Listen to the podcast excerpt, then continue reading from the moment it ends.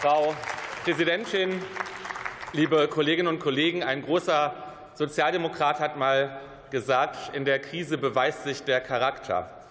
Wir haben eine Rede meiner Kollegin Paula Pichotta gehört, die an den demokratischen Zusammenhalt in krisenhaften Zeiten appelliert hat.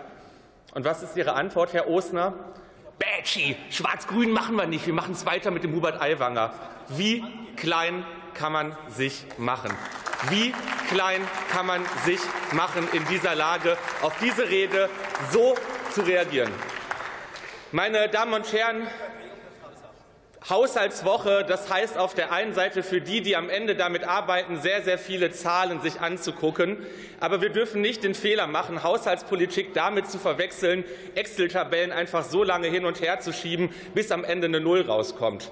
Haushaltspolitik ist im Kern die Gestaltung dessen, was Politik für die Gesellschaft zu leisten vermag, ist, zu leisten vermag, um die Herausforderung, vor der wir als Gesellschaft und ihre Volkswirtschaft stehen, zu lösen. Das ist die Aufgabe, die wir in den nächsten Wochen und Monaten vor uns haben, und die Ernsthaftigkeit sollten wir uns gönnen.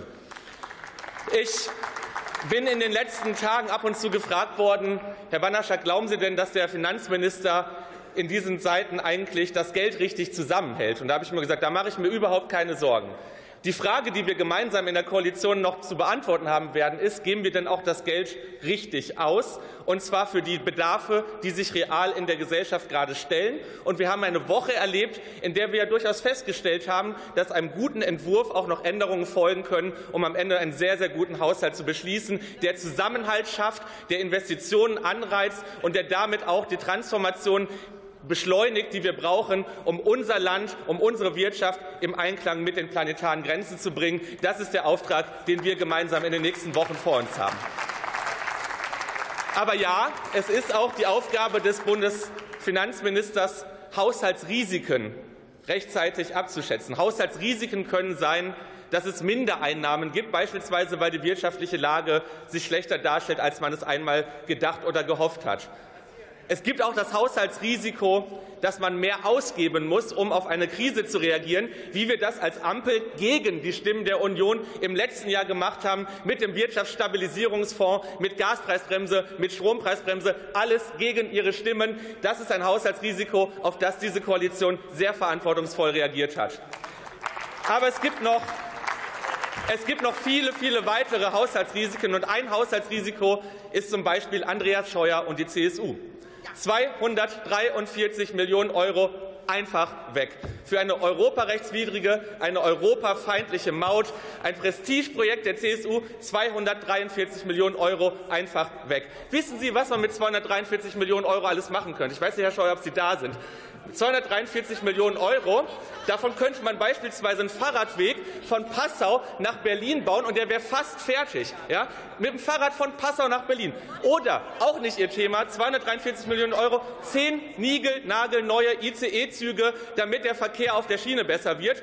Alles weg, dank Andreas Scheuer. Und meine Damen und Herren, weil Sie sich ja um die Haushalts- und die öffentliche Konsolidierung so Gedanken machen, es gibt eine IBAN, eine Kontonummer des Bundes, auf das man spenden kann, um den Bund bei der Haushaltskonsolidierung zu unterstützen. Vielleicht sollte die CSU das erwägen, einfach 243 Millionen Euro. Der Finanzminister stellt die IBAN sicherlich gerne zur Verfügung.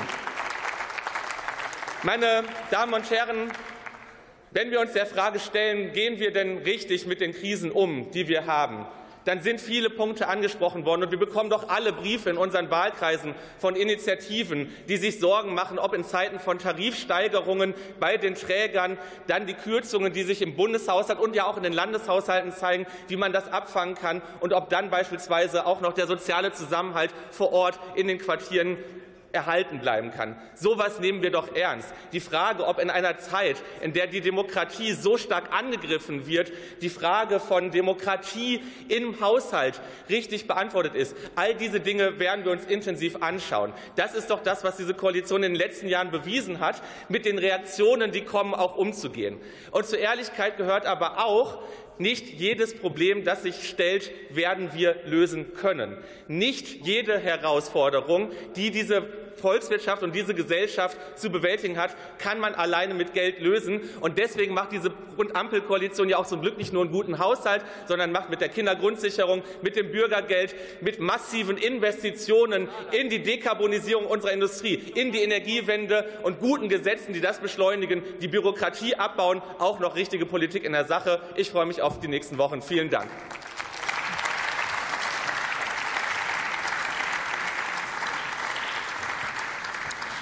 Für die Unionsfraktion hat jetzt das Wort die Kollegin Dr. Ingeborg Gressle.